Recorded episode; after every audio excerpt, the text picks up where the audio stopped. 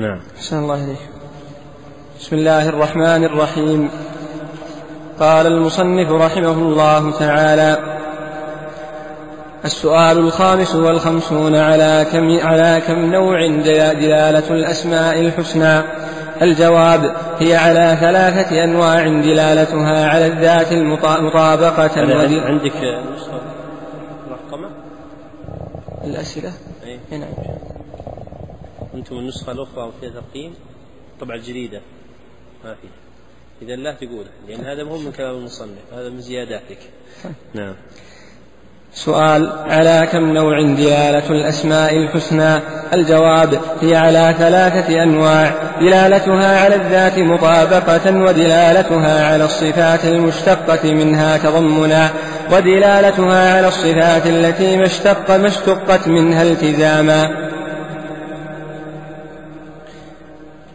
ذكر المصنف رحمه الله تعالى سؤالا يتعلق بالأسماء الحسنى هو تابع لكلامه في الإيمان بالله فإن الإيمان بالله مبني على أنواع التوحيد الثلاثة كما تقدم ومن جملتها توحيد الأسماء والصفات. فسأل عن نوع دلالة الأسماء الحسنى فذكر أنها تقع على ثلاثة أنواع. وضمن ذلك ألفاظا موضوعة للدلالة اللفظية عند علماء العقليات فإن الدلالة اللفظية الوضعية تنقسم إلى ثلاثة أقسام. أولها دلالة المطابقة وهي دلالة اللفظ على المعنى الموضوع له. دلالة اللفظ على المعنى الموضوع له. والثاني دلالة التضمن.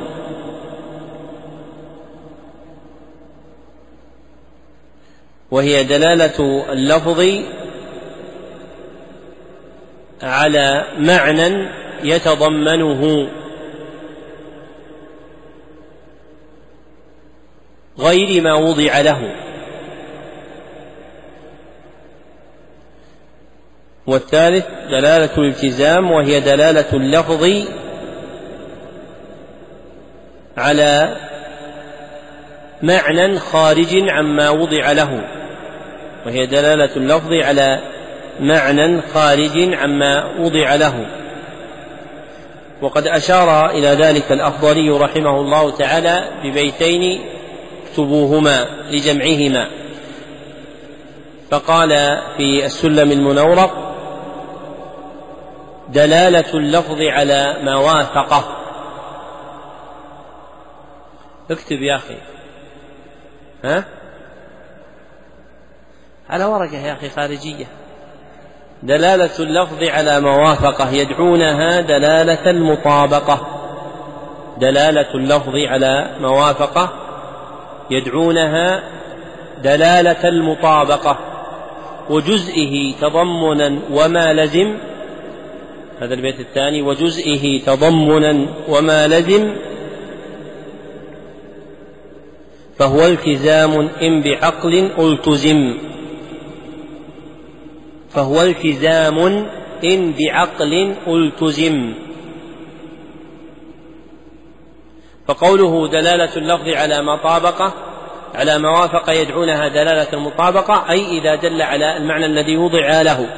وقوله وجزئه تضمنا أي دلالة اللفظ على معنى تضمنه فهو جزء من أجزائه. غير الموضوع له تسمى دلالة التضمن. وأما دلالته على أمر خارج عنه فتسمى بدلالة الالتزام إن دل العقل على التزامها.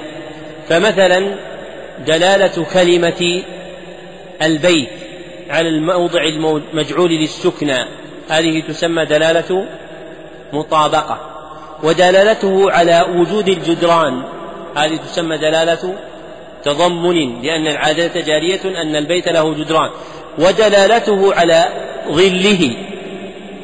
تسمى دلالة التزام فإن ظل البيت خارج عنه.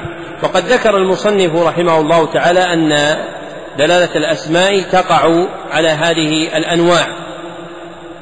فهي تقع دالة على الذات على وجه المطابقة فأسماء الله عز وجل دالة على ذاته. وتقع دالة على الصفات تضمنا. لأن أسماء الله سبحانه وتعالى مضمنة أسماءه كما قال ابن عدود في نظمه أسماؤه الحسنى على الصفات دلت فذلت أوجه النفاة فأسماء الله سبحانه وتعالى تدل على صفات وهذه الدلالة على وجه التضمن. وأما دلالتها على الصفات التي ما اشتقت منها أي على صفات أخرى فهي دلالة التزام.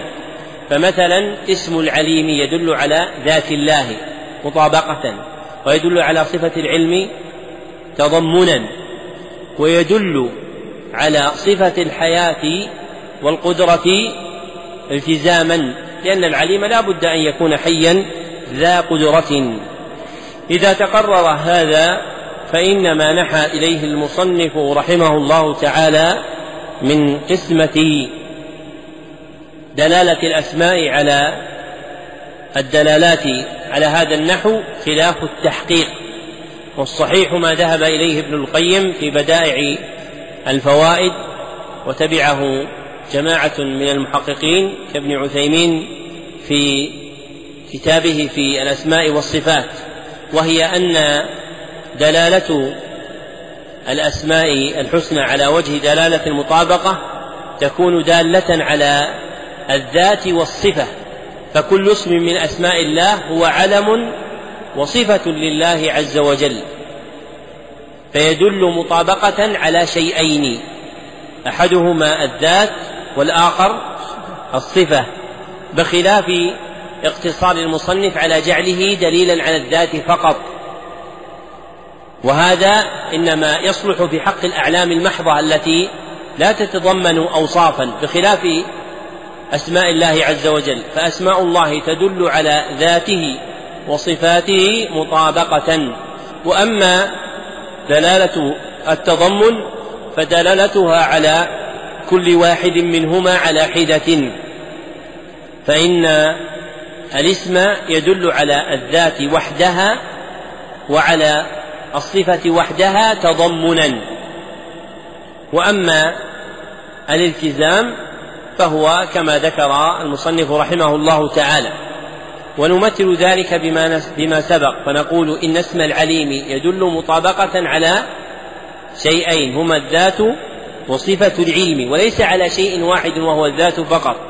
وأما دلالته تضمنا فهو دلالته على كل واحد منهما مفردا. فهو يدل على الذات وحدها وعلى الصفة وحدها. وأما دلالته التزاما فهو دلالته على صفات أخرى كالحياة والقدرة كما مثلنا. نعم. صلى الله إليك سؤال ما مثال ذلك؟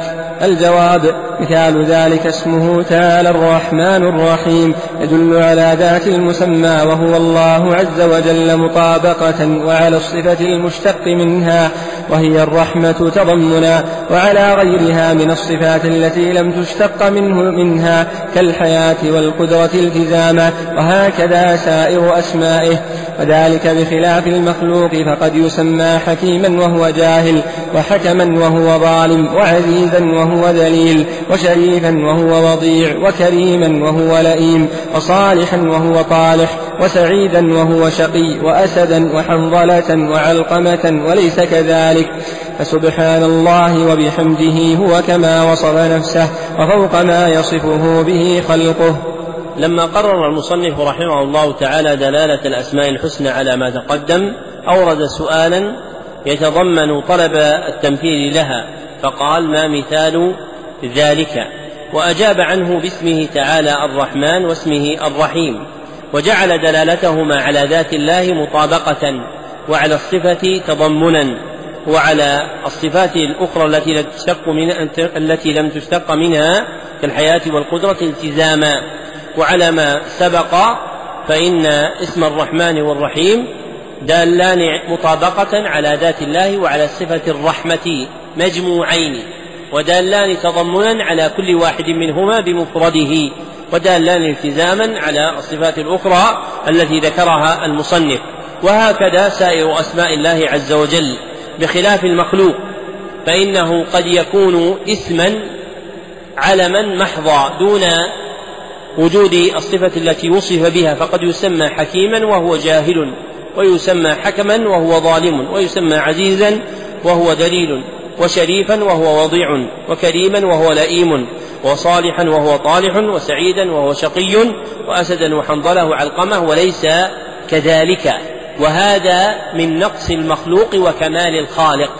فإن الخالق سبحانه وتعالى من كماله أن أسماءه هي أعلام وأوصاف معا بخلاف المخلوق. فقد يسمى باسم هو له علم دون اتصافه بالوصف التي تضمنه. كما قال الصنعاني في بيت شهير له تسمى بنور الدين وهو ظلامه. وذاك بشمس الدين وهو له كسف. فقد يسمى الإنسان بشيء من هذه الأسماء المعظمة وهو على الحقيقة خلاف ذلك. بخلاف ربنا سبحانه وتعالى فإنه لا يسمى باسم من الأسماء إلا وهو قد بلغ الكمال من وصفه. فسبحان الله بحمده وبحمده كما وصف نفسه وفوق ما يصفه به خلقه وهذا آخر التقرير على هذا الكتاب وبالله التوفيق.